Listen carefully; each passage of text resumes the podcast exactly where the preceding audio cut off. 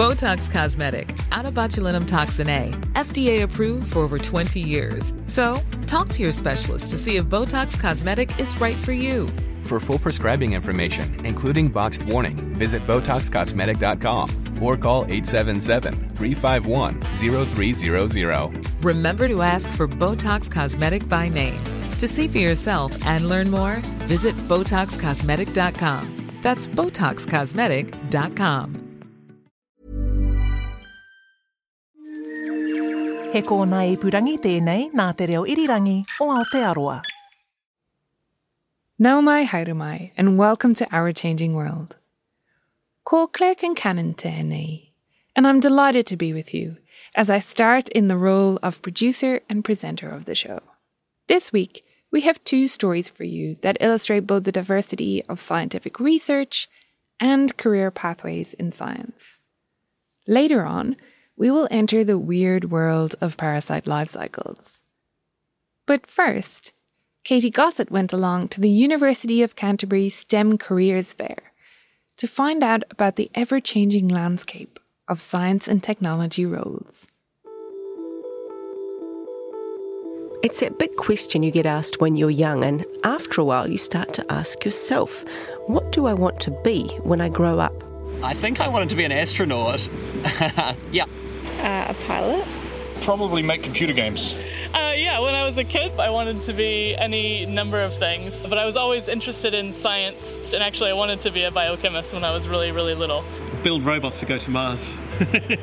Of course, we often change our ideas as we go along, but these days, some of what we might want to do doesn't even exist yet, and that's especially true when we enter the realm of science. Take Sarah Kessans, for example. She's the one who you just heard talking about wanting to be a biochemist when she was a little girl. And actually, she is a biochemist, but that's not all she is. Let's take a look at how her career's evolved.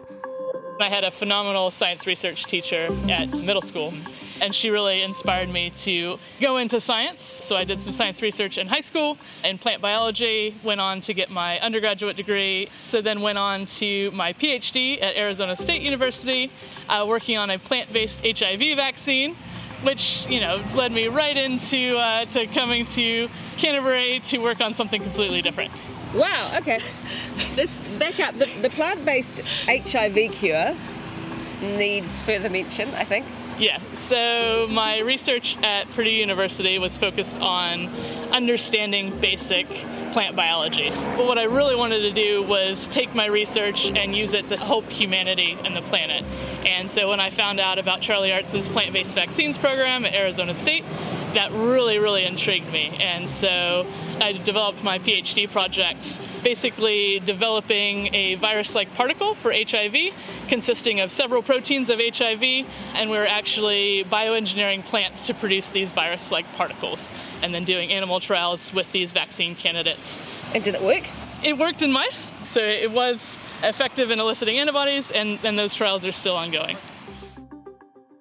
It's a big decision for Sarah to leave that work, but wooed by her love of lakes and mountains, she ends up coming to New Zealand for postdoctoral study. Started working on, on enzyme evolution in E. coli and looking at the production of high value compounds in filamentous fungi, which has led, you know, directly and, and totally understandably into uh, building spacecraft. So my research career has been a little bit all over the place.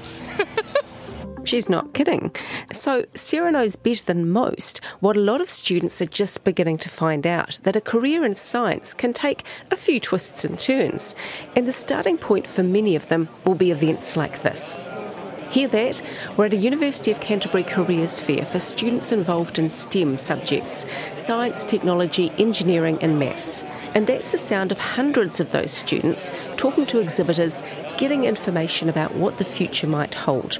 In the thick of it is Stephen Post. He's wearing two hats, not literally, but he's both a student at UC and an exhibitor, finishing up a degree in computer science while working as an engineering manager at the industrial technology firm Trimble New Zealand.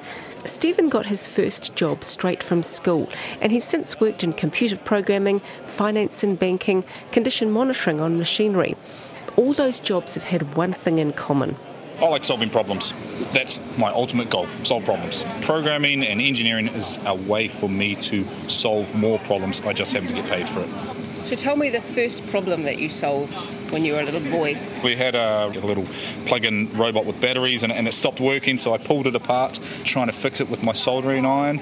I didn't get very far, and uh, it was probably the first time I swore in front of my parents because I stood on the soldering iron. That was uh, quite an event.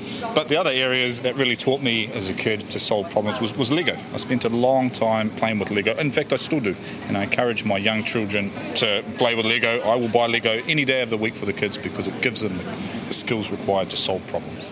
And it's those skills he's hoping to find at an event like this. What we really look for when hiring people is their ability to learn. So you've shown that you can do it by going and getting an engineering degree or any degree for that matter. And then it's a matter of continuing to learn because the industry we're in changes every day. What we do today is not what we will do a year from now or 10 years from now. So some people would find that daunting. Yes, most certainly. And as a manager, I do see that on a day to day basis where people struggle to adapt to the, the ever changing technology. It is hard but it's also where I get the most enjoyment. I love the fact that every day is different. The question is do students feel the same way? Are they up for that challenge?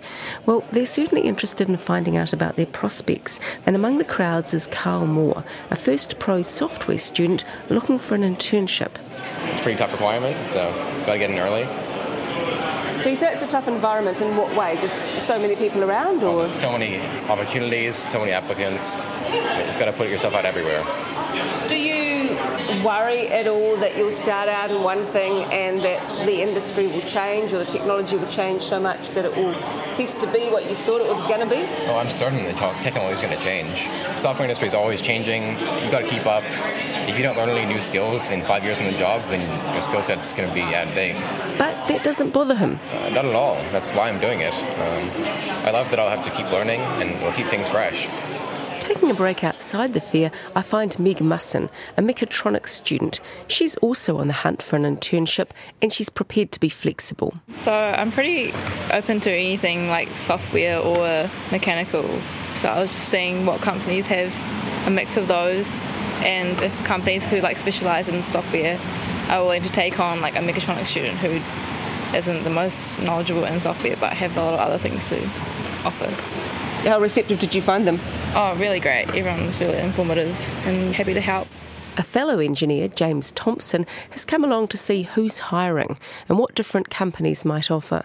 For example, they've got a suit in there and you put it on and you take photos on different camera angles and you can get clothes accurately sized to buy them over the internet instead of just buying them and saying I'm a medium. I thought that was pretty cool and that's new emerging stuff. And he likes the fact that his own career options will be diverse.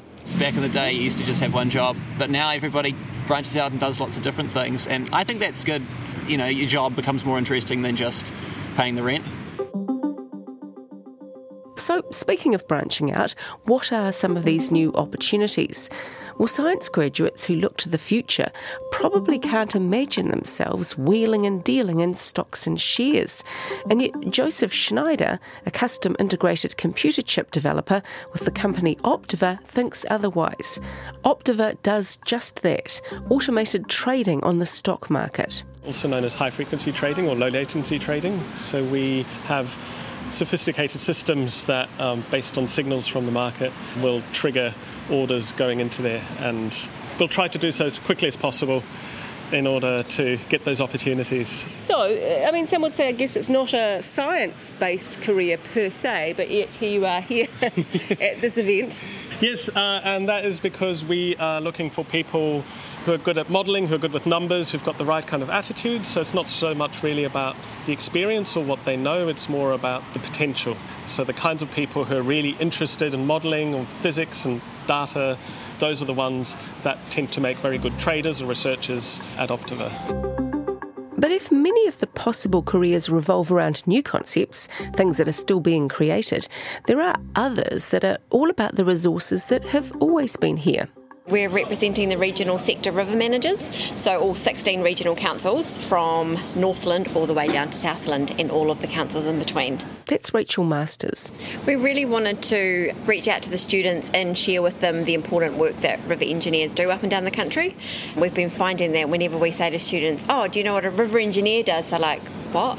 So it's really about kind of sharing with them that that's an opportunity for them and the work is really meaningful, does great work for the communities, for the climate, and for the environment. So, here to make a bit of noise, really. She's joined at her stand by Sean McCracken, an Environment Canterbury engineer who's seen the practical business of flood management morph into a different kind of career requiring a whole new set of skills. There's been a big change over the last 20, 30 years of river management being a very utilities focused function, you know, so purely about flood control. But now we're both moving to the expectations of our communities, of our mana whenua partners, of even the central government in terms of a more holistic river management frameworks. I don't think career pathways are as linear and as horizontal as they used to be, right? You kind of, it's a bit jagged and you see an opportunity off to the left and you take it and that ends up opening a whole new door for you. I think there's some research that say that younger students coming through will have at least three times the roles that I would have had back in my day. You know, it's the left, the steps um, and those changes and just taking an opportunity when it presents itself. It's quite different. It's a bit like a river, in fact. You could say that. Yes, great analogy. Damn, I should have used that right at the beginning. And that brings us back to Dr. Sarah Kessans. No one gets the non linear career path better than her. Remember, she's the plant biologist who became a molecular biologist, a synthetic biologist, and then a biochemist who's now developing spacecraft. So, one of the big things that I'm trying to do is basically create new opportunities for doing research in microgravity. So, if we're going to have humans living on other planets, how do we feed them and fuel them and basically keep them alive? And one of the most exciting parts for me is getting to work with people from all sorts of different disciplines and to develop things that are that are not things yet, to design entirely new sectors of industries is just just incredible. She feels the same about a newish university course that she's teaching, product design, which brings together principles of science, engineering, management, and marketing. Because she believes that it's when different disciplines coincide that completely new concepts or industries are born. You never know where that new innovation is going to come from.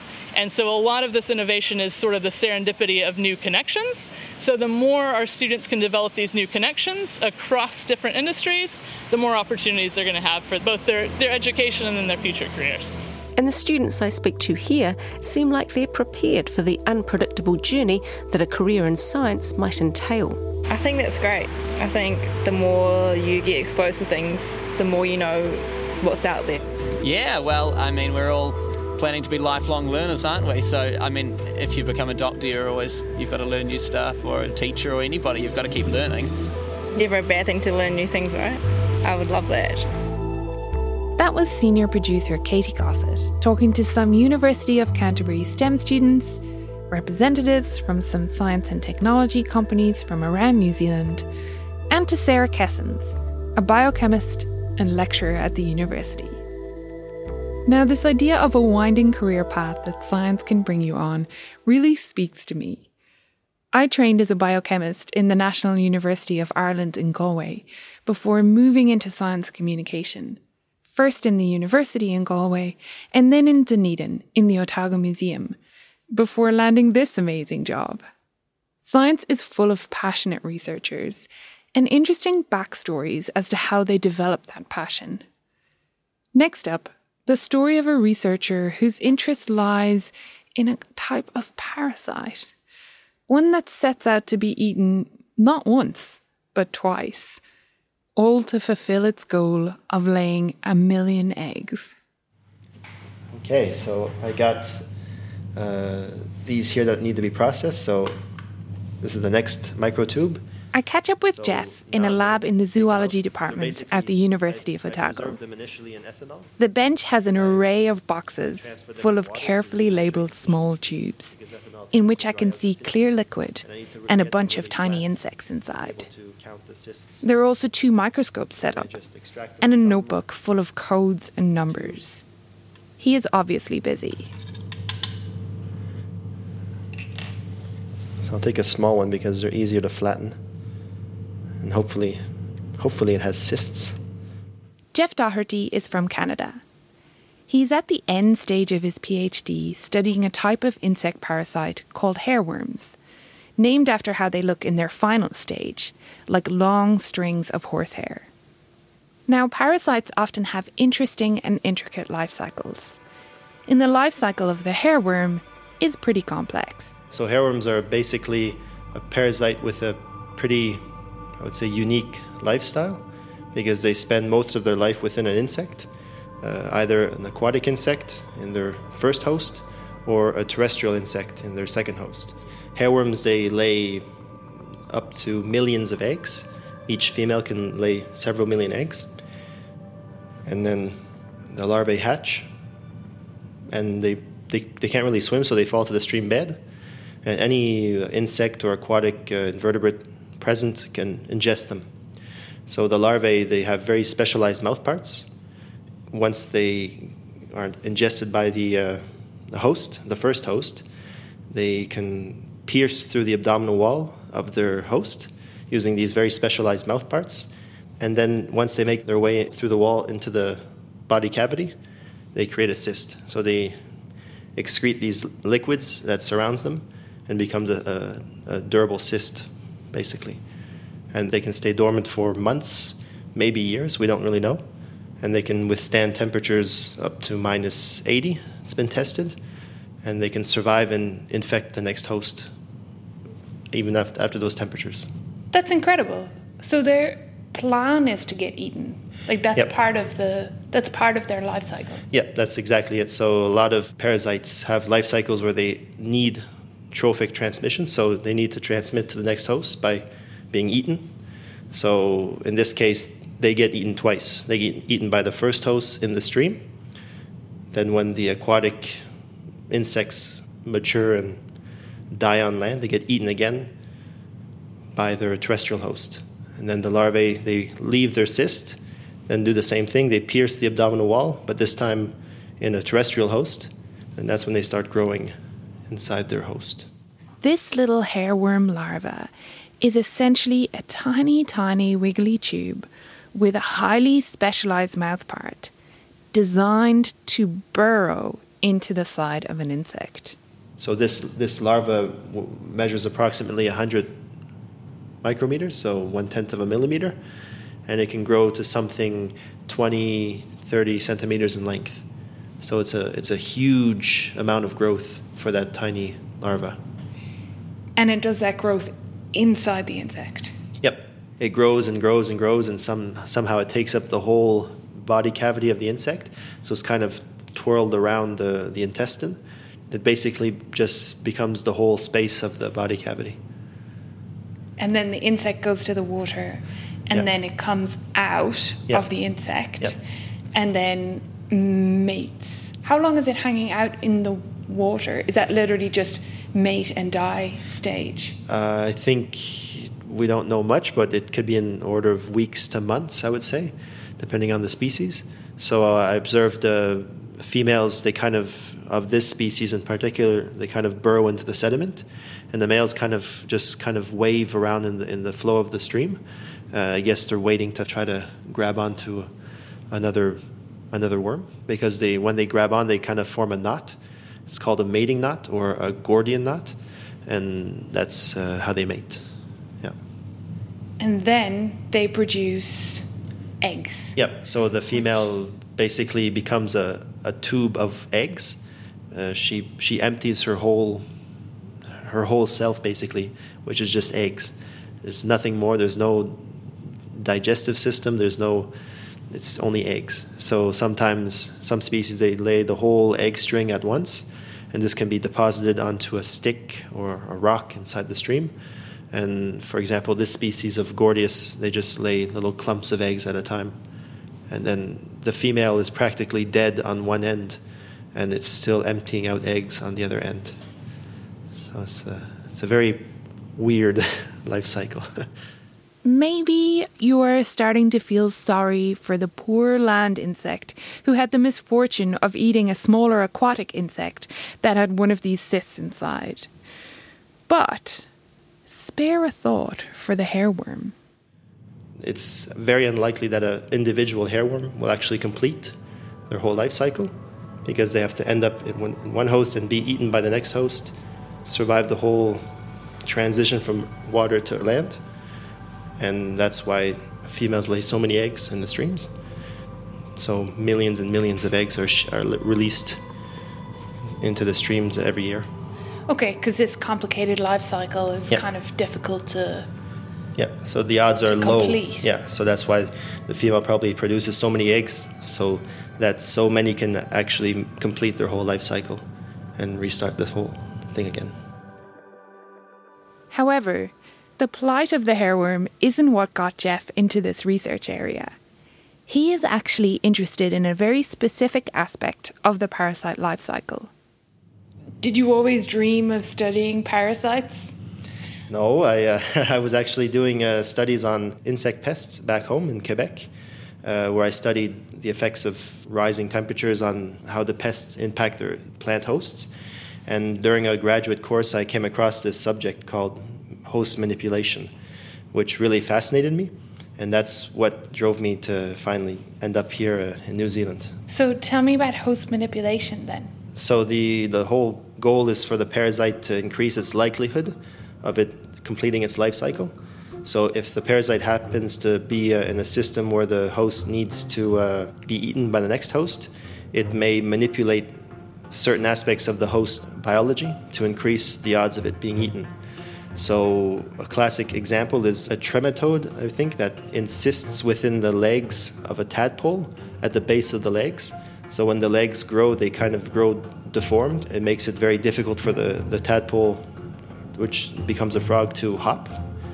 And that increases its odds of being eaten by the bird, its natural predator. And the bird is the actual final host of that trematode, that small parasite. So it actually matures within the bird host, and then it it uh, sheds eggs through the feces of the bird, and then the cycle continues.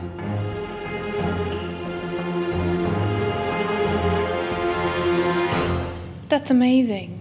Yeah, so there are numerous examples across a wide range of different host uh, organisms where the something happens to the host that increases the odds it gets consumed, or in this case, that it changes environment. So it, it changes from, for example, the land to water. Okay. Yeah. And so that's what really interested you about the hairworms was how are these terrestrial insects being manipulated to go into the water to complete the hairworm life Yes. cycle? Yep. So the initial goal here was to uh, infect insects within within the laboratory and study their behaviors afterwards. Uh, this has proven to be impossible until until we're still trying to do it. Basically, now we're doing for my project. I'm doing more of a field-based approach. I placed traps during my last uh, field season to try to see whether they're being captured at certain areas or not and that could explain if they're actually moving around towards the stream or if they're just moving kind of randomly, which maybe increases their chances of entering the stream. So hopefully, this uh, study will kind of support one or the other. Okay. So you suspect that having the parasite inside them is affecting their behavior in some way, but you're not sure whether it's just causing them to stumble around randomly Hmm. or whether it's Yep. triggering something in their brains that says, I must get into the water right now. Yeah, uh, previous studies have suggested that most likely there's probably uh, an increase in movement, in the erratic movement. And basically, if you're walking around more, you're more likely to approach a stream or to enter a stream. And maybe they're, they're not reacting to the water because typically they would jump back if they were entering water as a defense reaction. But from what I've observed in infected individuals that I collected from the field, there seems to be no reaction towards water, no adverse reaction. They kind of just walk over it like, like nothing. While his PhD research hasn't gone perfectly to plan, Jeff has been able to discover a lot of new information about this poorly studied hairworm life cycle, as well as investigating the impacts that the hairworm infection might be having on its hosts and how the hosts sometimes defend themselves against the larvae. He tells me about an experiment he conducted to investigate what impact there might be on water based host insects that have multiple cysts inside them. So, caddisfly is another aquatic insect. We know that harbor a lot of cysts on, on average. And basically, we distributed them within three tanks and uh, looked uh, basically which ones pupated more rapidly. So we took only the last instar or the last stage of the larval caddisfly and looked at which ones pupated first. So we stopped the experiment when roughly 50% had pupated, and we saw that the ones that had pupated had more cysts on average than the ones that did not pupate. It's a limited study, but it does suggest that maybe there's developmental processes being accelerated. Okay. With hosts having more cysts. Interesting. Yeah. So that could suggest maybe in other groups, if you have much more cysts, maybe it could affect your development.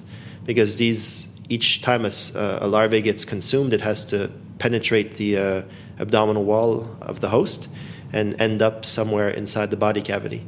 So these are all separate attacks on the host immune system. So it's likely to have an impact if you're harboring dozens and dozens of cysts. Yeah. yeah.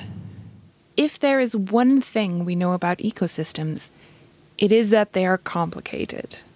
This speeding up of caddisfly development could be another way that this parasite, which already links across both land and water food webs, has yet wider impacts that other animals, in turn, might take advantage of. For example, in this system, hairworms can increase the feeding of uh, fish. There, have, there, was a study done in Japan, and they found that fish use uh, the insects that go into the stream as their main food source during uh, peak activity in the summer. Ah, okay. So just as the hairworm has developed its life cycle to suit itself, there are other things within the ecosystem yep. that are now relying on that behavior of the insects that yep. the hairworm is driving the terrestrial insects back into the stream and the fish are like yep yes please. it's actually an endangered species of japanese trout so they help maintain the, the, their population just because of the fact that in that area the, the in- infected insects are 20 times more likely to enter the water and it becomes a very important food source for that population okay yeah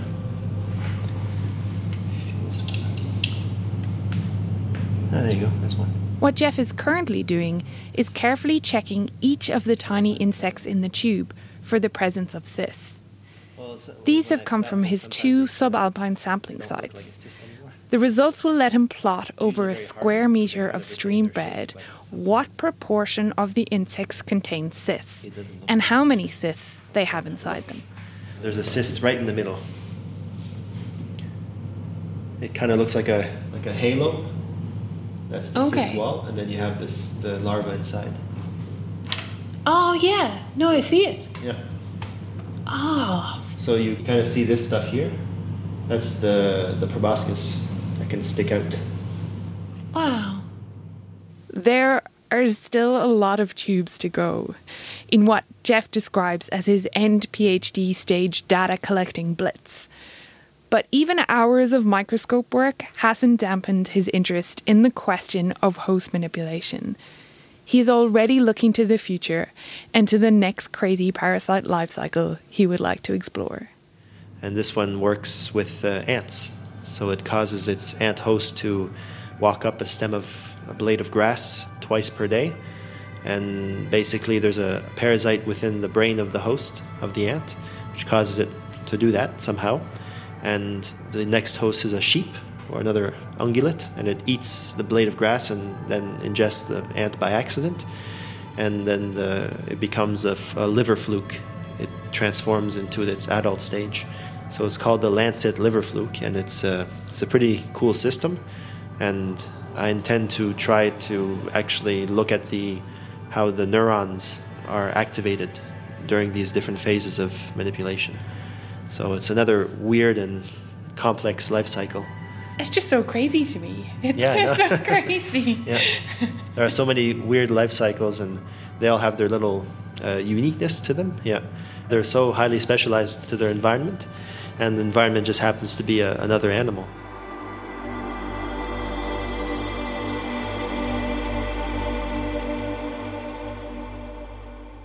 To Jeff Doherty for taking some time out of his busy PhD schedule to talk to me. And that's it for this week. This episode was produced by Katy Gosset and me, Claire Concannon. Sound mixing was by Alex Harmer, Phil Benge, and William Saunders. Tim Watkin is the executive producer. I want to also give a massive thank you to the wonderful Alison Ballance for generously sharing her wealth of knowledge and experience with me during the handover. Nā mihi nui kia koe, Alison. You can follow the Our Changing World podcast on Apple, Spotify, iHeart, or wherever you get your podcasts. And you can find links and photos and all of the previous Our Changing World episodes on our webpage, rnz.co.nz slash Our Changing World. And you can also subscribe to the newsletter there. And if you want to keep in touch, we're on Facebook and Twitter at RNZ Science. And make sure you check out some of the other amazing podcasts made by RNZ, such as Black Sheep, the recent 2021 Voyager Awards winner for Best Episodic Podcast. It tells the stories of New Zealand's villains across history. Thanks for listening. I'm Claire Concannon, and I'll be back next week. Kia pai tō wiki.